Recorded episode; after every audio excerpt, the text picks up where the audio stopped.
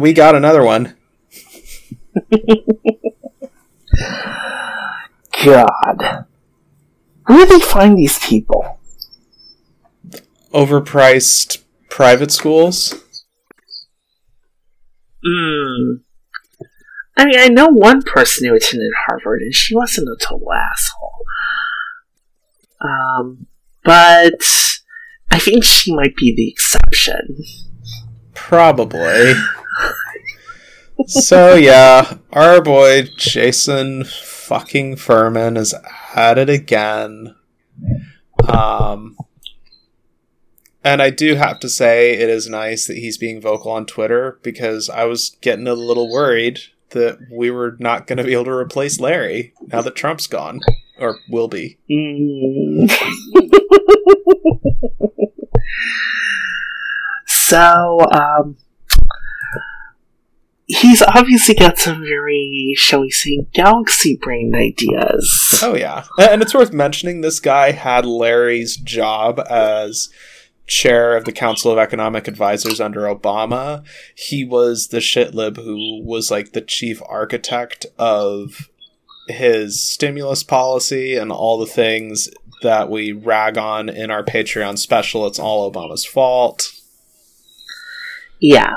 I mean, this is just as Biden was the architect of misery um, back in the 80s and 90s.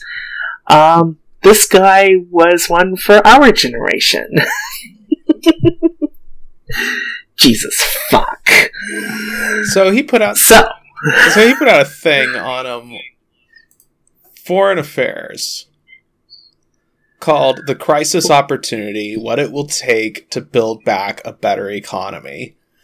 And it's i, I want to know what planet he's on. Mm, i really do. I mean, a lot of it sounds like you know the basic sort of uh, boring um, political dramas that all of these fucking freaks make. Like they recognize that there is a problem. They're not that deluded, but eh, it's like he is so obsessed with this means testing bullshit. Um, he wants to tie the unemployment extension to um, what was it? oh and state government aid. State and local government bailouts he wants to tie that to yeah unemployment. Not just um, local unemployment either, national.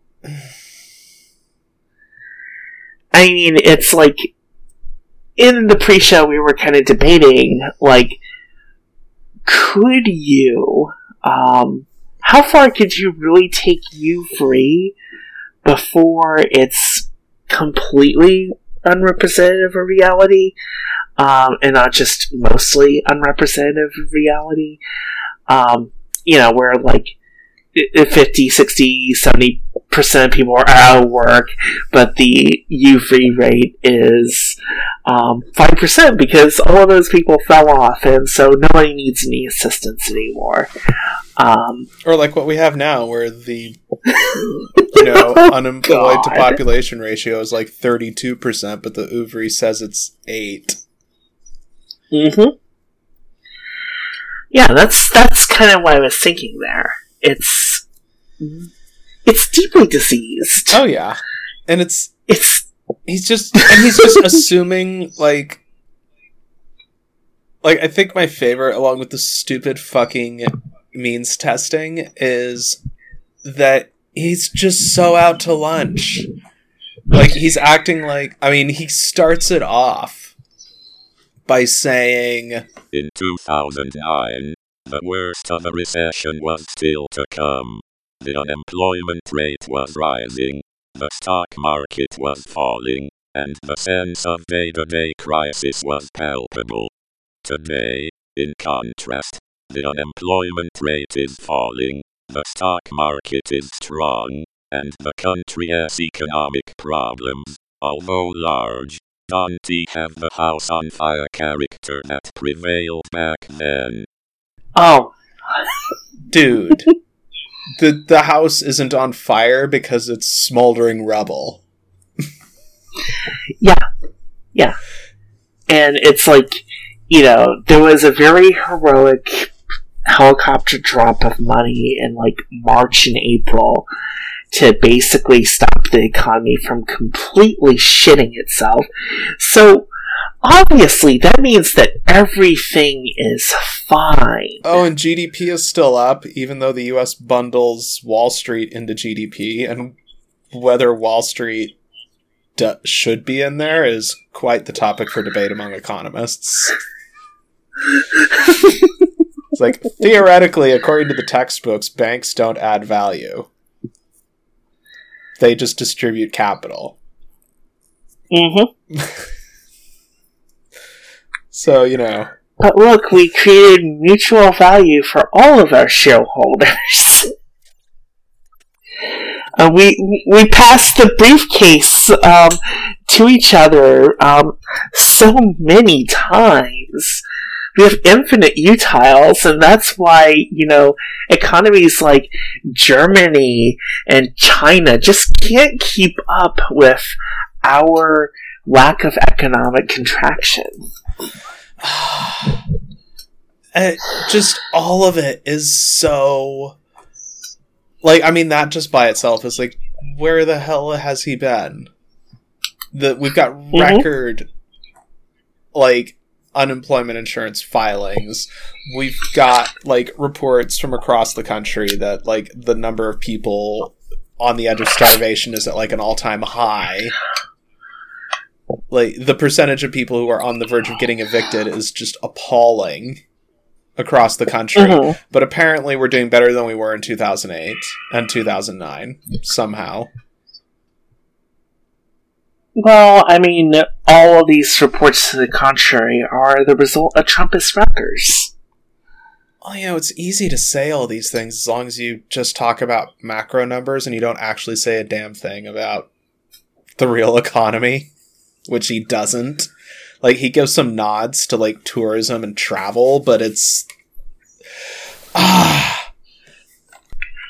it's just wow.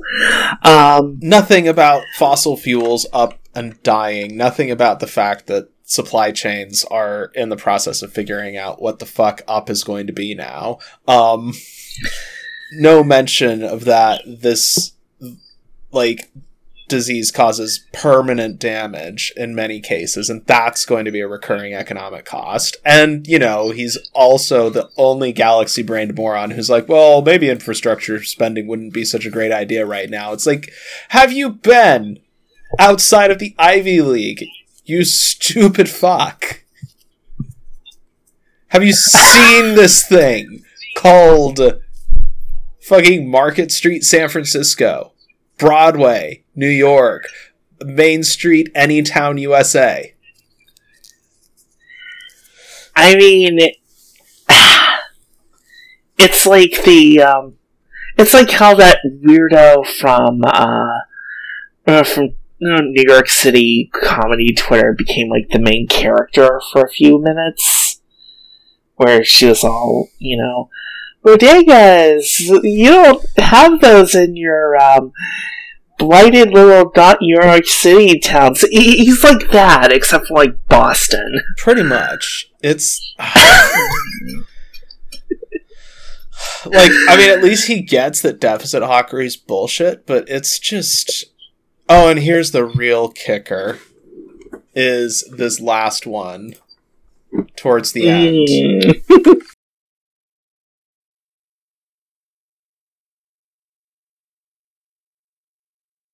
This aspect of the pandemic is especially concerning because the U.S. And economy never fully recovered from. Whose fault is that, crisis. Jason? Whose fault is it that the economy never truly recovered? Whose fucking plan was that? You stupid shithead. It was the fall of the Republican wreckers, and that's why I'll never claim responsibility for anything. Now, if you'll excuse me, I gotta teach microecon to, like, the future ghouls of America class the class of 2024 or 2025. Think we're there yet? Uh, I bet he's I don't know. really hating himself that he didn't manage to secure that defending Nestle from slavery gig that Obama's like Solicitor General picked up. I, I bet he's just Oh, really hating himself for that. yeah, welcome to Chop Shop. we read this shit so you don't have to. I'm Miss Silver, um, and there's the doc. Um, that doesn't work very well. Um, I like over audio. um, I keep forgetting that we don't like you know record our screens or anything. So yeah, whatever. Yeah. Anyway, um, As a reminder, if you like our rambling and want to hear us like cuss at Barack Obama or um, swear at the Fyre Festival people, um, drop a fiver in our Patreon at patreon.com slash chopshopeconomics. And if my microphone and all that stuff sounds really shitty to you, that's because I had to change my setup. Um, if you pay on the Patreon um, for long enough, not only will you cover our hosting bill, um, you will also cover new equipment for us so that I don't sound like I'm in a tunnel or completely fucking blown out. Ah. Oh, So, guess that gets us to top of the fold.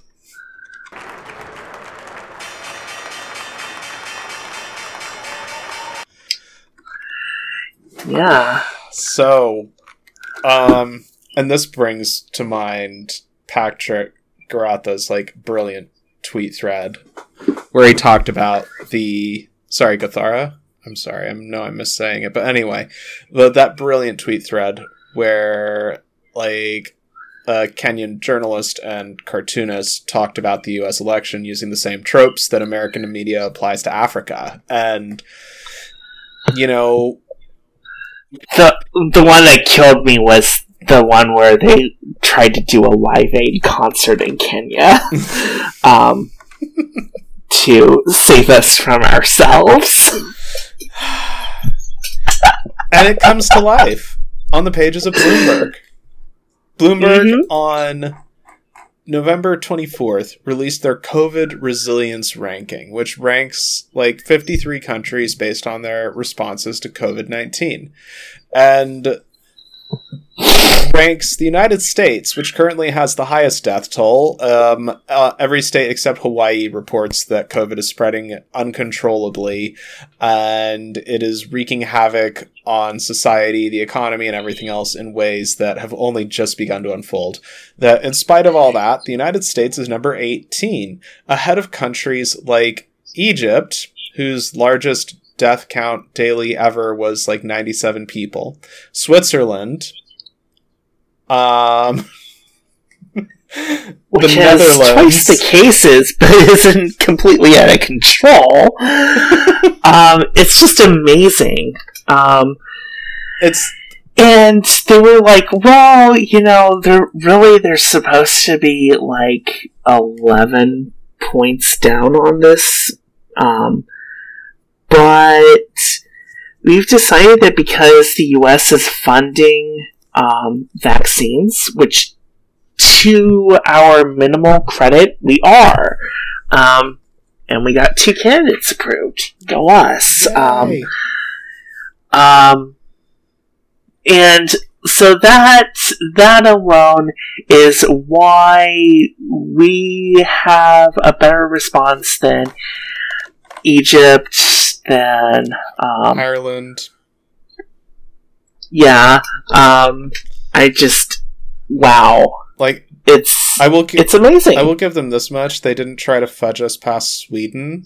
I mean, I have no idea Mhm. why Sweden's in the top twenty because they just went full on "fuck it, let the poor die," which got the UK down to number like twenty eight on the scale.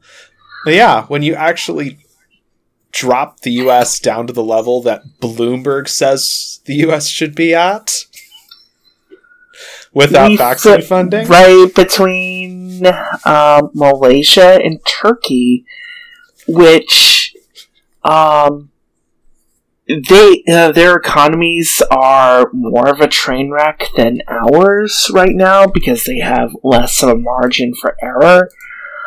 Um, and also Turkey has like you know uncountable um, domestic problems. Oh yeah. Um, but they aren't as fucked as we are case wise. Um, we're um, they're not you know in active uncontrolled spread mode, um, which is amazing, amazing. We're doing better than Saudi Arabia though. The yeah. Uh, it's this is some real grading on a curve here. This is like Ivy League legacy admissions bullshit, and mhm. it directly is at odds with reports like this lovely one that popped up on Yahoo Finance on November 28th, where uh, Dr. Andre Campbell, a trauma surgeon at Zuckerberg San Francisco General Hospital, Mhm. Fuckerberg needs to get his name off that hospital, by the way. He, he needs to get his name off a lot of things, but he can start there. Um, but uh, definitely. the Um, Campbell was warning, quote, we could be facing an apocalypse by Christmas because of what is happening with respect to the growing numbers of hospitalizations. 90,000 is a lot, but what if we have 150,000? Those of us who take care of patients are really concerned about it. And this, by the way, is in the context of cases are spiking across the country. And we haven't actually seen anything from Thanksgiving yet. Yeah.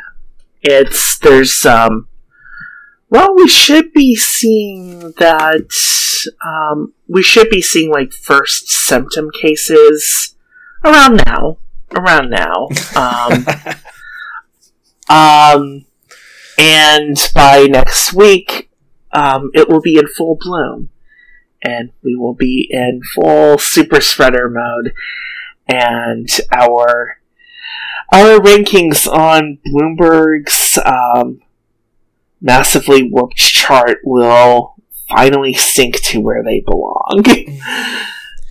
when the medical system just completely implodes. Um, mm-hmm. this, by the way, is why the whole fucking debate about the economy or the virus is so damn stupid, because the people who are seriously making that argument don't seem to understand this thing called large numbers of people dying from a deadly disease will shoot your economy in the fucking face repeatedly.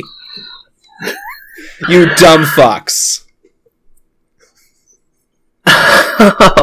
god, it's it is amazing.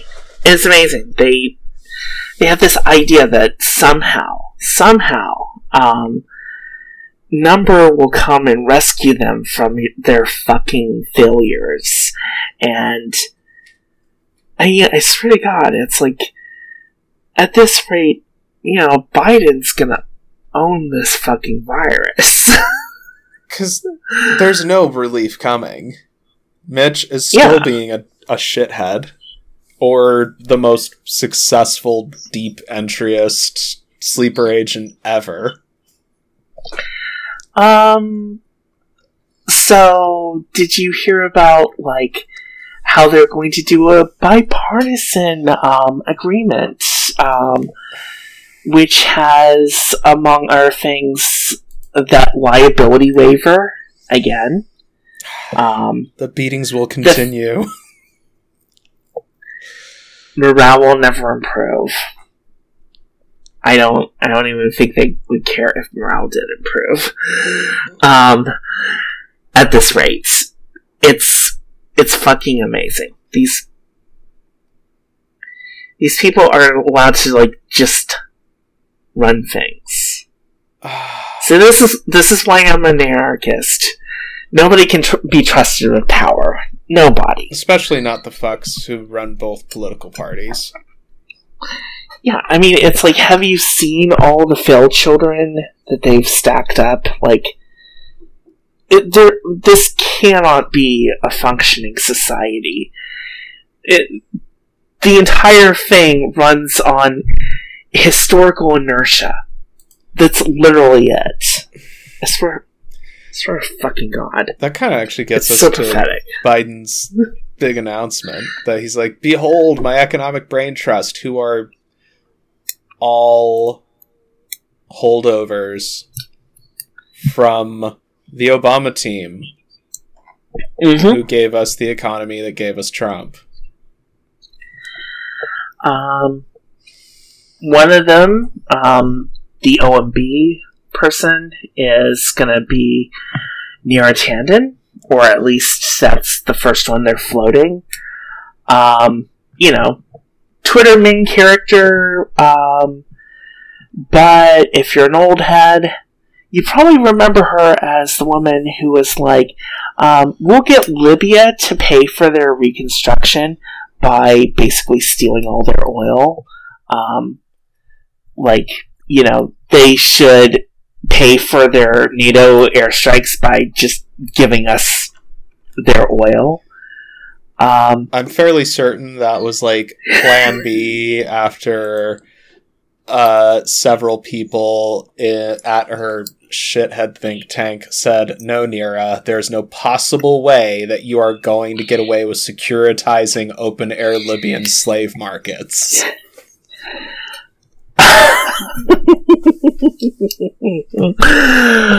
fuck.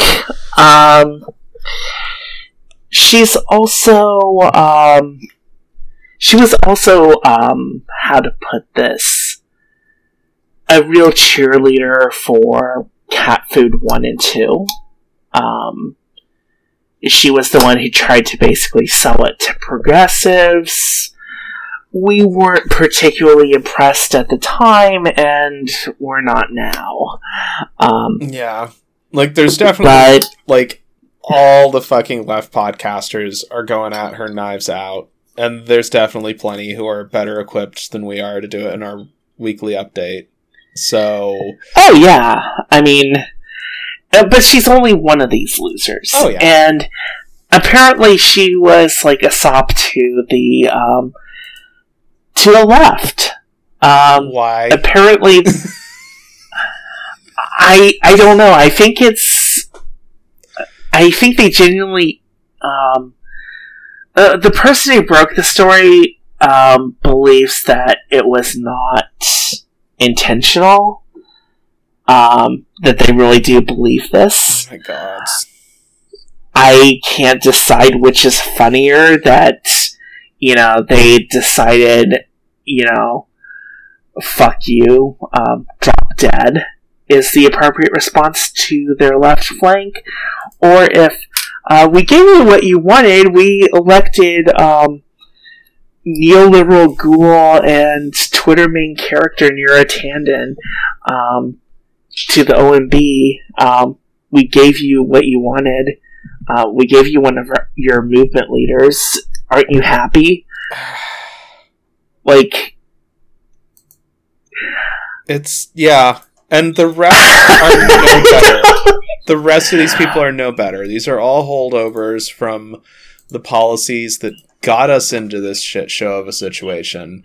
And you know yeah, it it's nice that Biden is clearly telegraphing that nothing will change is definitely going to be how he runs the show, but I Yeah. think it's you know, we gotta remember until January sixth when the Georgia the runoff elections get resolved, this is all hypothetical. Oh yeah, like the, these are the ones they're floating, um, and it may be that they they're thinking of floating someone who's like even more demonic for um, for the OMB um, or for Treasury Secretary. Um, I mean, Yellen is she's an okay choice. Uh, there are worse. Oh yeah. There are worse. Um, they could put Larry Summers back in. Oh totally. there's definitely worse people, but at this point, it's you know it's showing what their high bar is, and Yeah. we shouldn't really be expecting that to get better, especially when Joe Manchin is going to be the one holding the veto over all appointments, assuming that both the seats in Georgia flip. And if they don't, then we're either going to see a lot of acting secretaries for a while, which is going to be all kinds of Yeah. fun, or Biden's going to appoint a bunch of fucking shit ass never Trumper Republicans to appease Mitch McConnell. Um, basically, he will find like the people that the Trump administration rejected for. No, this one's too ghoulish to be. Um, he's just too ghoulish to you know be confirmed even um, under Trump. They'll just confirm those for Biden. Yeah, they'll find like you know some some you know total fucking mammon worshiper for um for Fed chair and um uh, and Treasury Secretary and OMB and just you know stamp out like ten identical copies um loaded uh, you know the the same vat that like uh, Mayor Pete came out of um yeah. they'll just they'll just make one. Um, I don't know. Maybe maybe they could borrow the labs at Eden. Um, Who knows? But that's for now. It's hypothetical. It, now, Yeah! after you know, when shit starts getting closer to you know confirmations actually happening, we'll definitely give you a much deeper dive on some of these ghouls. But for now, you know, watch this space.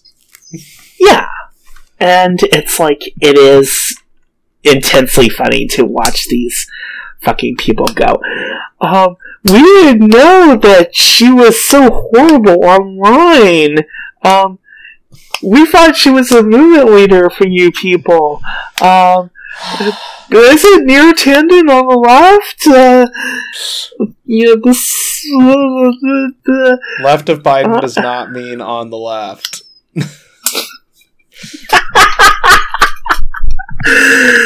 Jesus fuck. Speaking of, that gets us over to some very lovely things happening in the world of direct action. Oh yeah.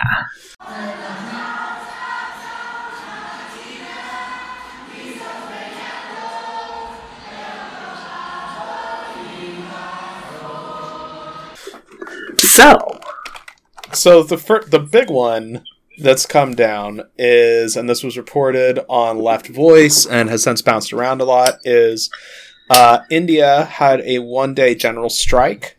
Um, reported on November 27th in protest against the right wing fascist government of Narendra Modi. Um, and something like over 200 million people walked out of the job to participate. Like, that's got to be the biggest strike in history just by sheer Yeah. number of people.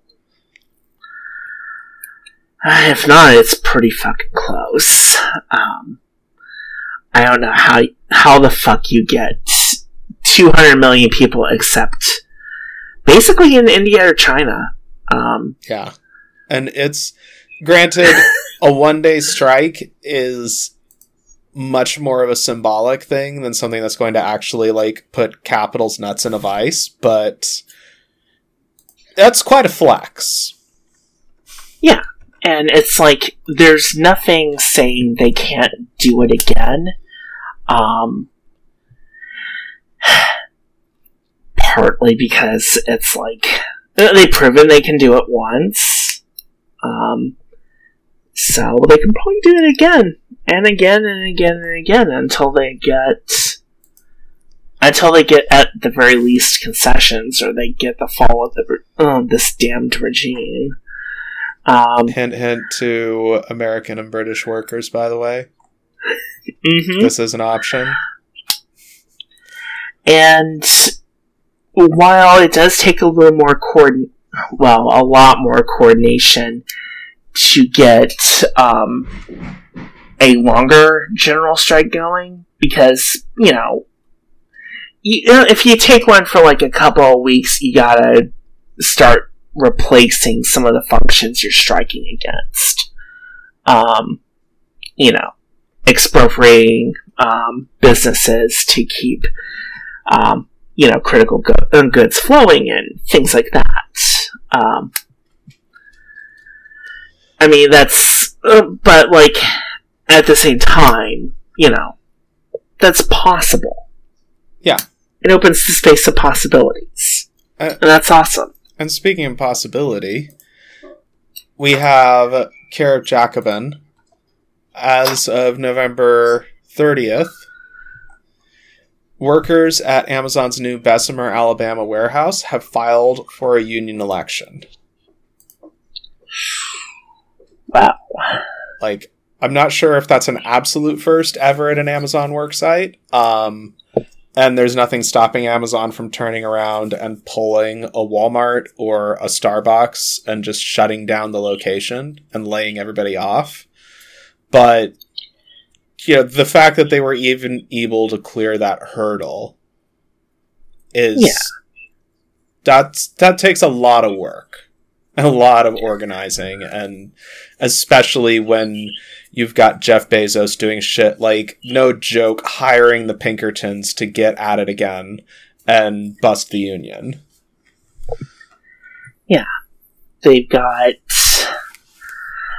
uh, whole departments dedicated to hiring, you know, strike breakers and all sorts of other fun things. Like, the reason they've thrived during this whole thing is they have basically a captive audience now. Like, if you can't go to Walmart, you have to go to Amazon. And they know. And and on the other end it's like well amazon's one of the few jobs that's running right now because logistics um, and so you're kind of fucked aren't you Yep. So good Uh, luck to them down there. Next, you're going to run through the whole NLRB election thing, which is just fucking awful. yeah Like, let's be But- real, the process is really stacked against the union at this point. Yeah. Um, maybe the incoming administration can help but i don't know and in any case like really they have they're gonna have to win it for themselves um, but i'm sure they've got like strike funds and such um, or they're trying to assemble such um, So that's the way you really win. mhm. Like, remember, the first unions weren't started by going to the Department of Labor and saying, we would like a union, please. They were decided by going, so fuck the scabs, fuck the bosses, we're shutting this shit down for a while. And um, these uh, speaking of strikes they've been happening in germany um, where um, and there's been some success so far in Germany, uh, which is the second largest market for Amazon after the US. Um, Yeah. There's been, and this is like an increasingly global thing going on. Of Yeah. This kind of large scale Amazon organizing. And hopefully, you know, good luck to them, more power to them. We'll definitely be watching. Yeah. And it's like there's um it was like 500 um out of the 16,000 but you know still gotta start somewhere Yeah. and it's like yeah amazon just straight up does not take this coronavirus stuff seriously um, they take it seriously in that you know they'll ration goods and they'll um, they'll be like oh we're only going to ship like coronavirus related goods so you know uh, fuck you if you want an xbox um, but that doesn't. That just means that like they found something to profit off of from a captive market. It doesn't. These people are not your friends. Oh no. So keep on organizing out there. Hell yeah. That takes us over to the casino.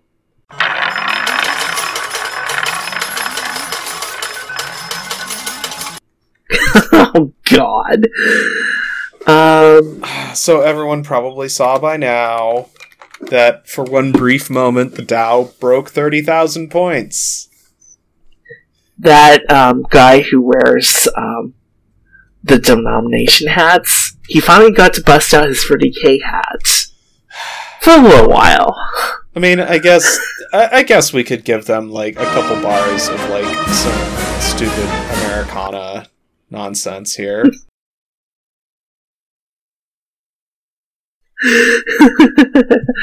the Dow Jones will be a hundred thousand when they finally burn the place down. Somehow. Of course, we do want to point out, as has been pointed out on Twitter, there was a lovely little bubble that happened after the 1929 stock market crash, and everyone thought that was the end of it. mm-hmm. So, you know, just because the Dow's hitting 30,000 doesn't actually mean the real economy is doing well. I mean, if you're listening to this show, then at this point you must at least suspect that the numbers are wrong on some fundamental level. Mm-hmm. So, you know, I'm I'm personally going to put my marker down on this is Wall Street's sock money. Yeah. You know, that that money you keep in your sock when you go to a casino so that you have cab fare. Yeah, and it's like, you know, the Federal Reserve has made it clear that they cannot do another, um, another drop of money the way they did it in March. Uh, they admitted this like in September. Um, so you know, if the casino goes bust, um, they're kind of fucked. Which, to remind everyone, perspective, Secretary of the Treasury Janet Yellen swore up and down in 2017 would never happen in her lifetime. Yeah. Even though, was it no further ones would happen, or just Something like that. no? oh my god, that's just tempting fate. At this point, I'm fairly Uh, certain the only reason we haven't had a new financial crisis was because the Fed shot $9 trillion into space. Like, uh, Yeah, that's the only material explanation I could give you for why the bloody, messy death of the oil industry has not crashed Wall Street through a plate glass window at this point. Yeah, I mean it very nearly did. Um, and to be fair, I do think that Like, it's also possible that at least some banks saw the carbon bubble Mhm. coming and got off the train while it was still on the tracks, but I I Yeah. do not think that that would be the case for most of Wall Street, especially since Bank of America has only just recently joined the fuck Arctic drilling crew. Mhm. So, you know, there is a certain level of sunk cost. There is a certain level of these are the fucking fail kids running finance. Yeah. Um, meanwhile, HSBC is apparently ditching U.S. retail banking. So, and what's really fun is we've been seeing stuff coming out of HSBC for a while that is best described as them writing off shit and running for the hills. Yeah. This this isn't good. but this is them going the american market is no longer worth doing retail banking in which is by the way that doesn't mean they've ditched wall street that just means they've ditched your auto loan your mortgage your checking account and all those Yeah. other things that they do for ordinary people that can't mm-hmm. afford an ISDA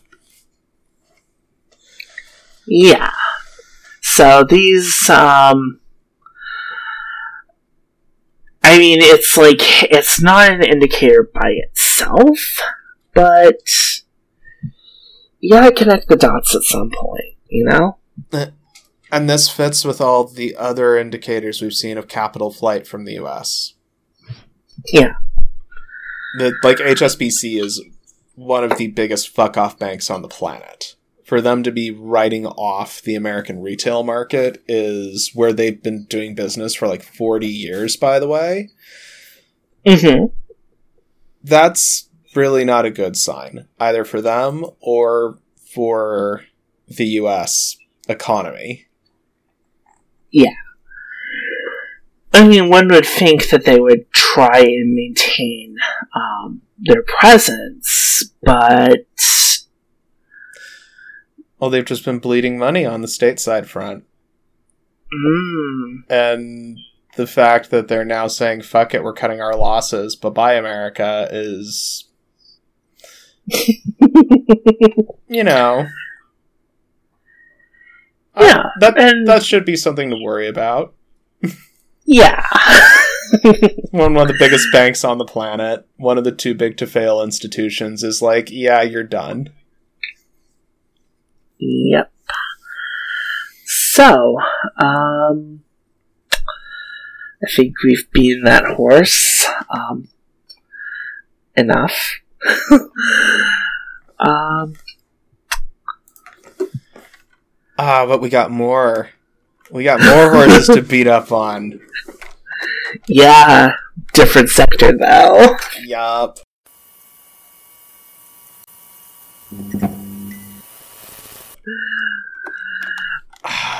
So, we got, broadly speaking, and this was care of Catherine Trewick, who is the editor covering climate power and renewables for Bloomberg. It reported on November 30th that the oil super majors who were talking like pillars of energy, oil production, all that since fucking forever are now being surpassed in their market cap by renewable energy companies. Yeah. Like first Like, Exxon it's- gets knocked off the Dow and now they're going neck and neck with NextEra. Yeah. Like.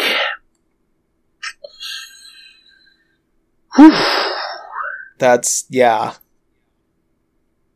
There there's no coming back.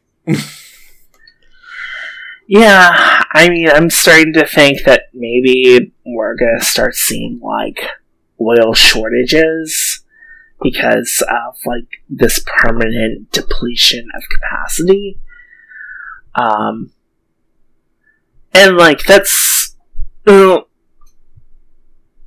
so Trump is trying to like sell off um, drilling rights in the Arctic Wildlife National Reserve. Um, which is like I, I probably No one's buying. Like no one wants that shit. They know they can't make a profit off of it anymore. yeah um and like all five of the majors were like no we're not touching this Yeah, none of Wall Wall Street wanted nothing to do with it. Like Trump even tried to take them to court to force them to lend money to the super majors. It went about as well as you could expect, since his legal team writes exclusively in crayon or something. Yeah. I don't know, there's that kid in the corner that eats paste. What's his name? Giuliani? mm-hmm um yeah so it's like it is amazing um they seriously think that like they're going to restart the oil sector just based on Trump's say so. And I mean, to be fair, a lot of these um, oil ghouls have been gunning for the ANWR for like almost as long as I've been alive Easily. Easily. And now that they finally have it, it turns out that nobody wants it. And meanwhile, there's various sources, and this was reported in the Wall Street Journal, inside Exxon, that their internal documents regarding what they expect to happen with the price of oil in the near future are way more pessimistic than what they're actually telling investors or the public. Um, that they're Oh, expecting jeez. like 11 to 17 percent like cuts in terms of what they were expecting of for the price of oil over the next seven years at least and they're also expecting this is going to be what it is for the next decade and you know that's going to put things sitting between 40 to 50 a barrel which is way too low for fracking or arctic drilling or new offshore drilling to be profitable like expansion is Yeah, not I mean, possible. it's like my understanding is they want the Arctic stuff for um, well, because it's like it's relatively not nasty. Um, I mean, it's you know obviously it's nasty for the environment, but it's not like you know Bakken or you know some of the other really garbage plays that just don't work anymore. Oh, Um, yeah. it would be like the good old days again, except that, you know, it would basically be destroying Alaska's north for no good reason. and Um, the number of barrels in that's estimated to be in ANWR is like probably is like so freaking low that you could save more fuel in America by replacing everybody's tires. Yeah. It's pretty like it's a Hail Mary from an industry that is built on always being able to expand. And it just keeps getting worse because as of December 1st, time of recording, news has come out through CNBC that OPEC has failed to maintain their production cut agreement, which they reached after Saudi Arabia and Russia ground each other's dicks for sausage meat. Yeah.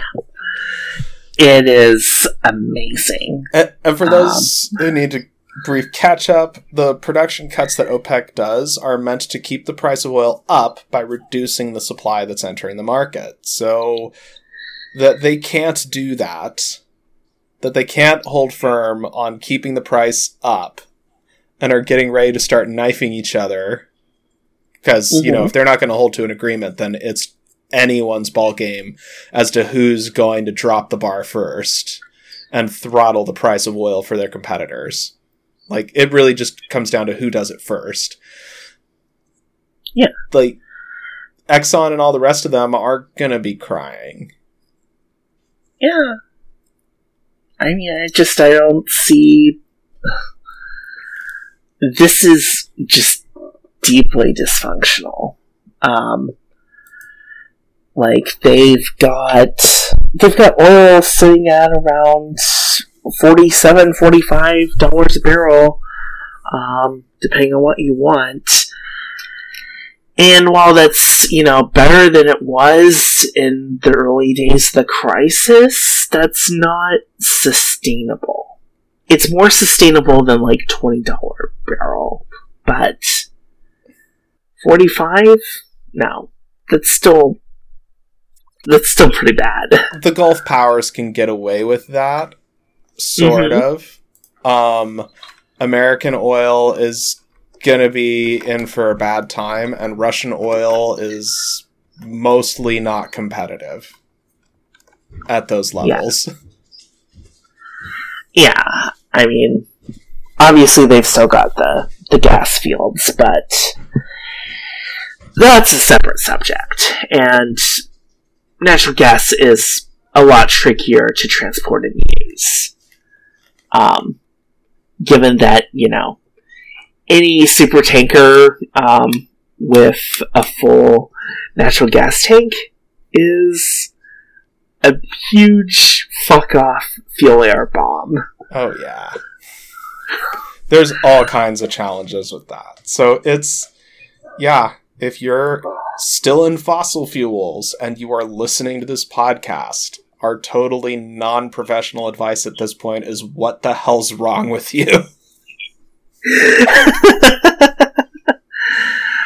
uh, to be clear, you know, don't try to get clever either. Um, the market can remain irrational longer than you can remain solvent. Yep, especially this market. I guess that gets us to trains, planes, and taxicabs. Oh, yeah.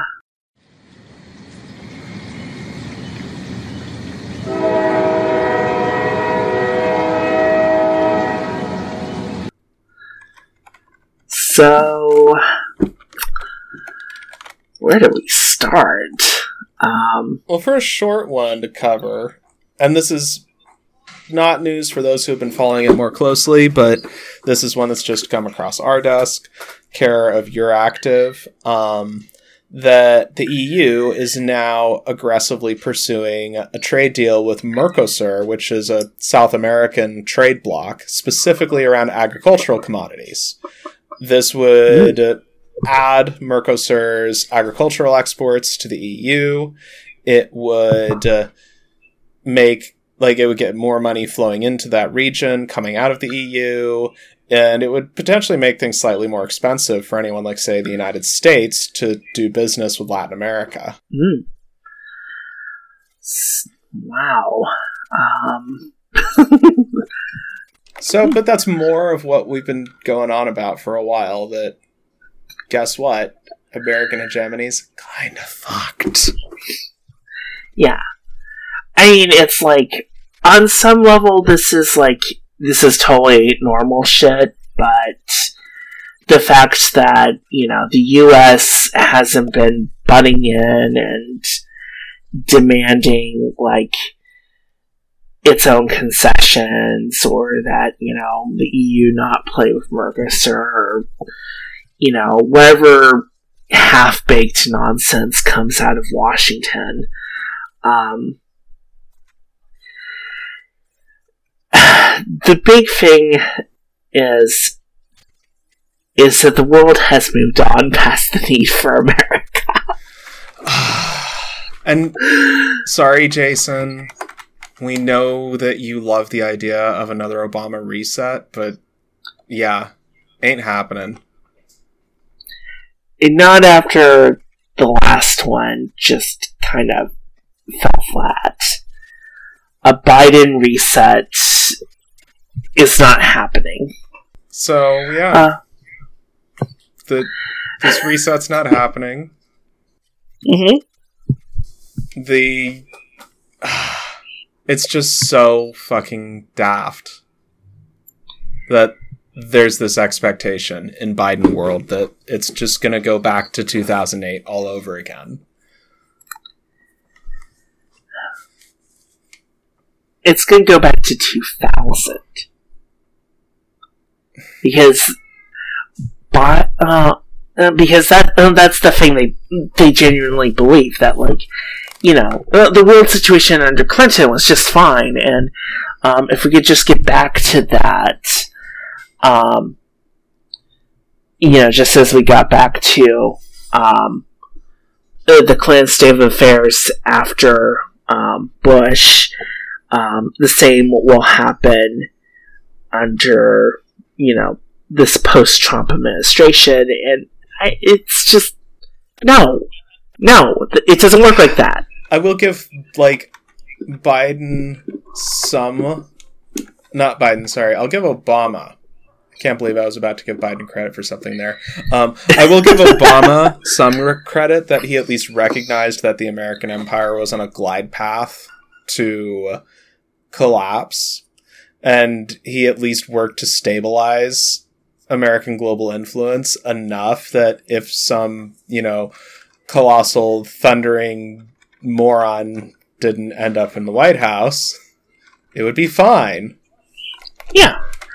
Like all all he really needs to do is hand off um, control to his trusted advisor and hatchet person Hillary Clinton. Um, who would be able to capably manage the decline um, much as Obama did um, for the next eight years. And then by then, um, Clinton would have already picked a successor um, who could be trusted to carry for, uh, forward, you know, American hegemony for the new era, um, and so on and so forth. At least get into some kind of position comparable to, like, say, the British Empire on the eve of the First World War, of no longer the supreme global power, but still the first among equals. Oh yeah. Instead of you know, Fintan O'Toole writing editorials in the Irish press about how the entire world pities the United States and no one fucking trusts us because the Republican Party is drinking paint. Um, yeah. And yeah, it's very much it no longer matters. Um, we do not matter to the world. And that's fine. It's just, you know, the Washington consensus doesn't want to give up. Um, because they still think that, like, I don't know. Uh, for all I know, they think it's like okay to like have nukes stashed in all of Europe's capitals to stop the Soviet advance or something. Um, it you know we can't withdraw the legions from the Rhine, or the barbarians yeah. will come to Rome. Yeah,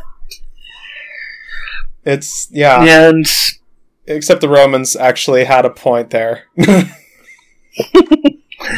Uh, we are not allowed to leave Iraq or Afghanistan because we perpetually own those countries and their problems forever and ever. Um, RIP to all of you, but we're different. Um, and the world is taking one look at that and going, no. You are a dysfunctional I mean, mess. You are the sick man of Earth. Yeah, yeah, the sick man of the West, and I mean, we fucking. I don't know how we managed to do that, but we managed to steal that title from the UK, and that's amazing. Well, speaking of UK, they're now in the last sprint to sorting out shit with the EU over Brexit, except for one little problem fisheries. Yeah. So what the fuck happened there? So, and what's really funny about this is the common fisheries policy, which basically sets quotas for how much each country can fish from certain territorial waters. In theory, it's supposed to be there for conservation. In practice, it's so that nobody, like, you know, fishes the oceans dead. Just yeah. mostly dead. Um, tries to at least keep the overfishing down to a dull roar and keep Iceland and the Royal Navy from getting into a pissing match over cod again. By the way, Iceland won that one. The pride yeah. of the Royal Navy humiliated by the Icelandic Coast Guard. Hell yeah. so, you know, this is a thing that's a bit fraught. Like, look up the Cod War. Shit thee not, that was a thing. It's up there with the Emu War in terms of, like, horrific Anglo humiliations. But, um, this is. So, that's what kind of makes this funny is that the whole thing with fisheries has since been a bone of contention in a lot of British fishing communities who felt, rightly or wrongly, that they basically got dicked over by the common fisheries policy and they wanted renegotiation. And a lot of these communities back Brexit based on that logic. Now they all have massive buyer's remorse because the EU is quite bluntly saying, you know what, if you're not going to reach a good deal over this, one, we're just going to let our members go hog wild in your waters, and there's nothing you can do to stop us. And two, we will also say fuck the rest of the deal.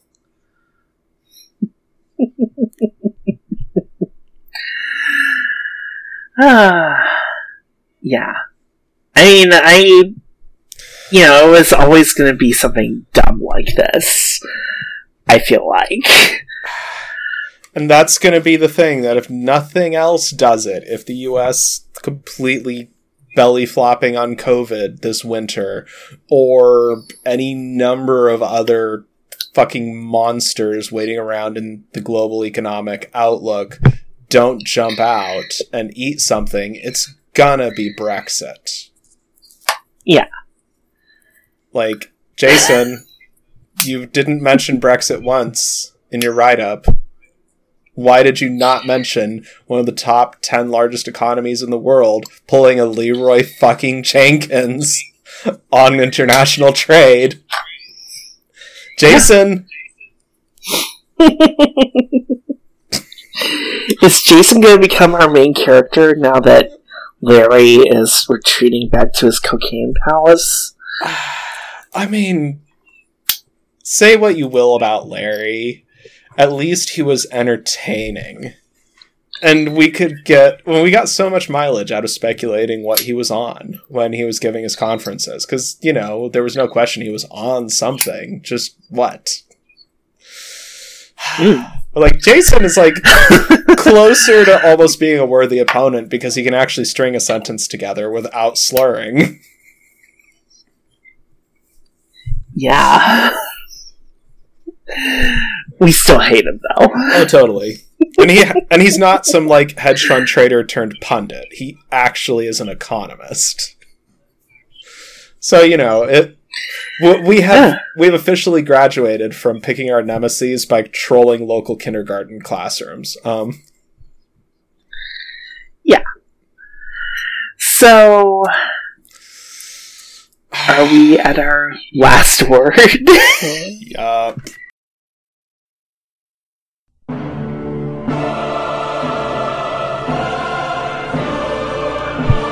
yeah. Ah, so, uh, as y'all can imagine at this point, as we've been sort of hinting and loudly shouting,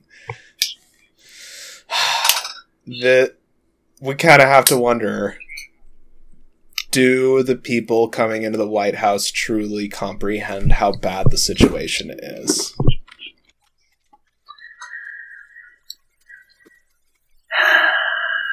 Like, I mean, did the people who, the people in the Hoover administration really grasp it? like Because we can't say that for Obama. Um, eventually he did start doing some proto new dealish stuff after the whole murder the bonus army in the streets of DC with dugout Doug MacArthur in command and George Patton leading the cavalry to mow down his fellow service members. Um, yeah. like you know after he completely face planted he recognized that maybe he should change course too late to you know do anything but at least he hit a point. point And apparently, um, and this drops like today, um, McConnell shot down that whole stimulus thing. Um, they were going to do this really, really cocked, like 900 billion um, stimulus plan, which included no direct payments, uh, 300 a week, um, and a liability shield for um, businesses so that if they infect their workers or whatever, um, they are immune to prosecution. Like, that's just no. There's a reason the Democrats have been pushing back against that. And, I mean, as little a spine as the Democrats normally have, like, I back them on this.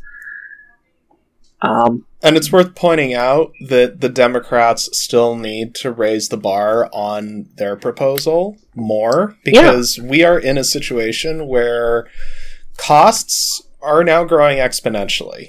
Economic damage is multiplying on every front. The longer you go without relief under these conditions, the worse it's going to be, the more expensive it's going to be to put people back to work, the more businesses you'll need to bail out. Like it's just yeah, the, I mean, we is- need to be shooting like a couple of trillion dollars into the real economy a quarter to keep anything going. Oh yeah, Um, especially because the U.S. doesn't have a functional social safety net at all. Yeah, it's all weird means tested bullshit. Um, because, you know, fuck the pores. And, and you know that's what you know fuckface Furman over here talking about the U.S. dropping the biggest stimulus percent for percentage of GDP of any country, including Germany, is sort of lying with numbers because the reason the U.S. had to do that is because we have no fucking social supports in place for a disaster like this. There is Yeah. no mandatory paid leave. Um, extensions of unemployment during a crisis always depend on Congress. Most states operate on balanced budgets, which is just so goddamn stupid under these circumstances because now they can't borrow and Yeah. do things that you need to do in emergency situations like this when you're talking capitalism anyway. It's we would not have to be shooting so much money into space if a smaller amount of money, a significantly smaller amount, had been invested in these things, like, say, 10 years ago, when there was a supermajority to do these things. And Fuckface Furman was writing policy. Yeah. Furman, Like, yeah, this was, this was your job. one fucking job. Like, Okay, two. You managed to avoid a Great Depression. Good job. That's like you spelled your name right on the exam. Yeah. I mean, if you shot enough of cash into the economy, you forced enough of the toxic paper out of like business books and onto, you know, the treasury books, then eventually, you know, things would recover. Like that that was the bare minimum. And they were like, well, we just need to make sure that the stimulus uh, isn't like seen by anybody. Um, it should it should be tax cuts. It should be like you shouldn't feel like you know we're doing these heroic measures because we don't want to, want to incite panic. And it's like you just hollowed out our fucking economies because you didn't want to incite a panic. It's this kind of stupid shit that got us here. It's Yeah. let's remember, this is not just because Trump was a fucking moron and the Republican Party are obviously a bunch of blood-sucking ghouls. I mean, that's duh. Simpsons has been like dining out on that joke for years now. That's like no shit. Expecting them to do otherwise is just dumb as fuck. And there certainly is no example of that within recent history that went on for two terms. Now, is there? Um,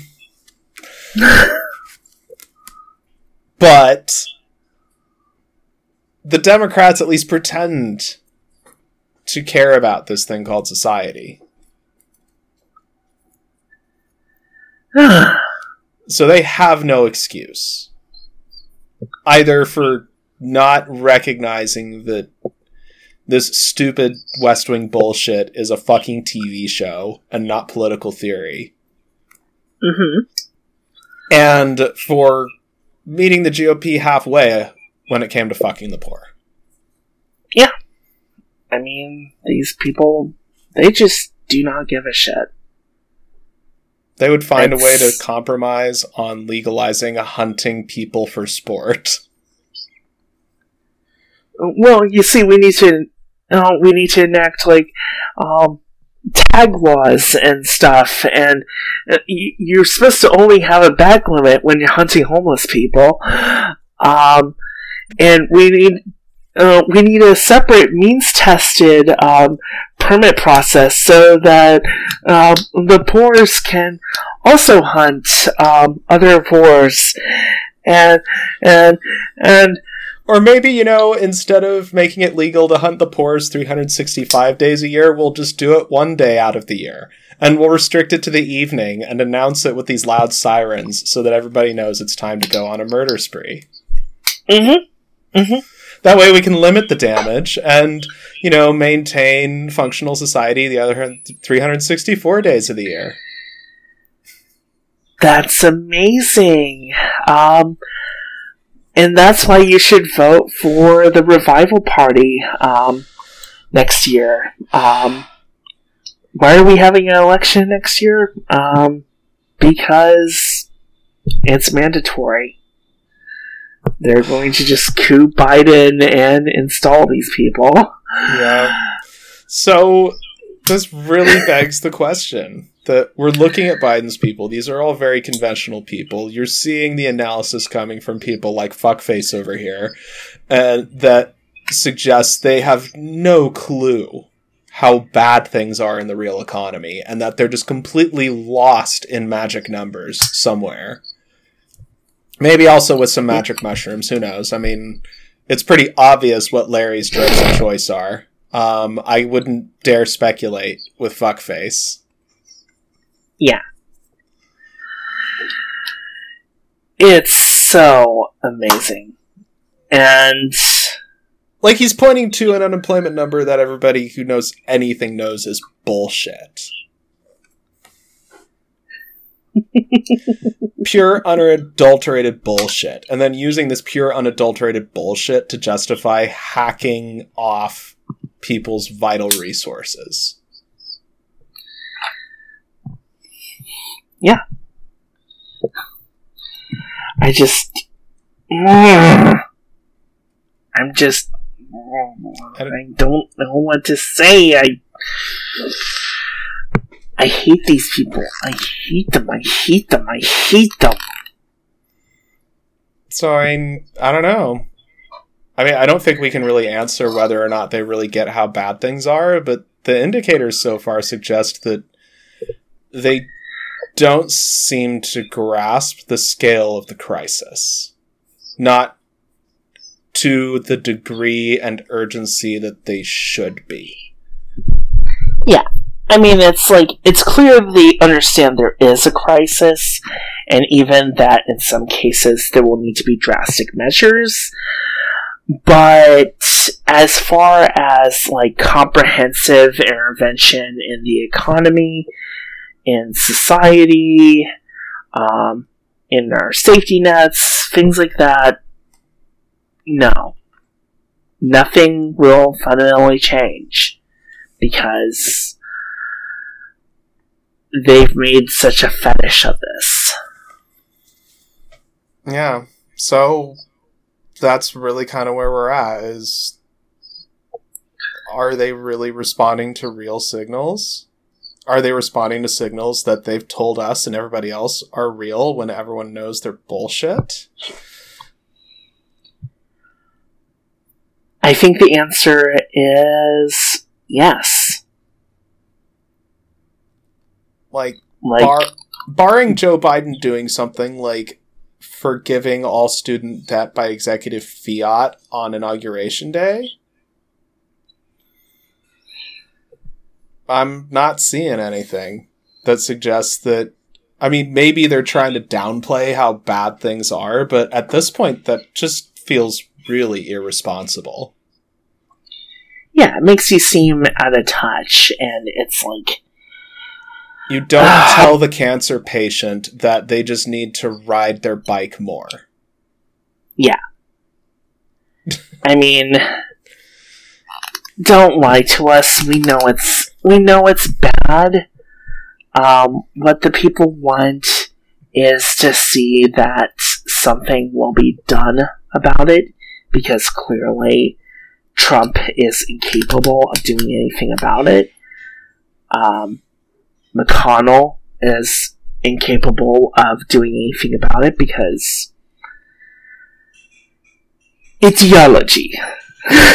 Whether that ideology is he's a soulless neoliberal worm or the uh, unexpected success of the secret deep entryist program personally approved by Marx and Engels to bring down American capitalism. Yeah. I mean, either way, it's like. I. I think that they will genuinely just run American society off a, off of a cliff, and it's not because of any like malice or anything like that. Like, I don't believe they're being malicious. They just don't get I- it.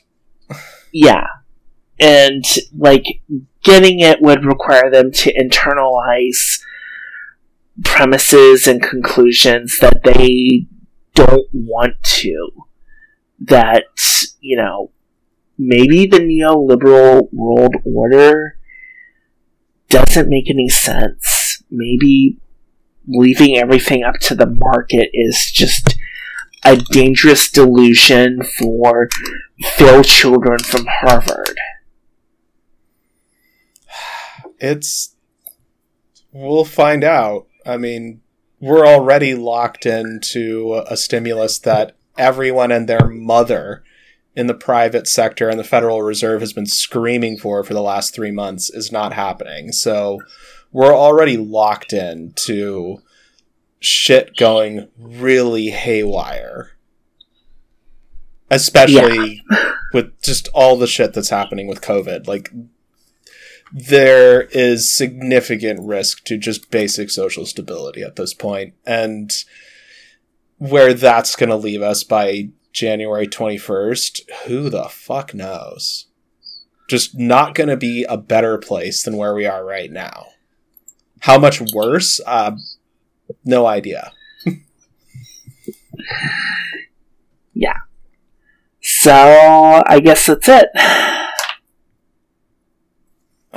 so yeah from all of us at chop shop good luck out there Bye, everyone.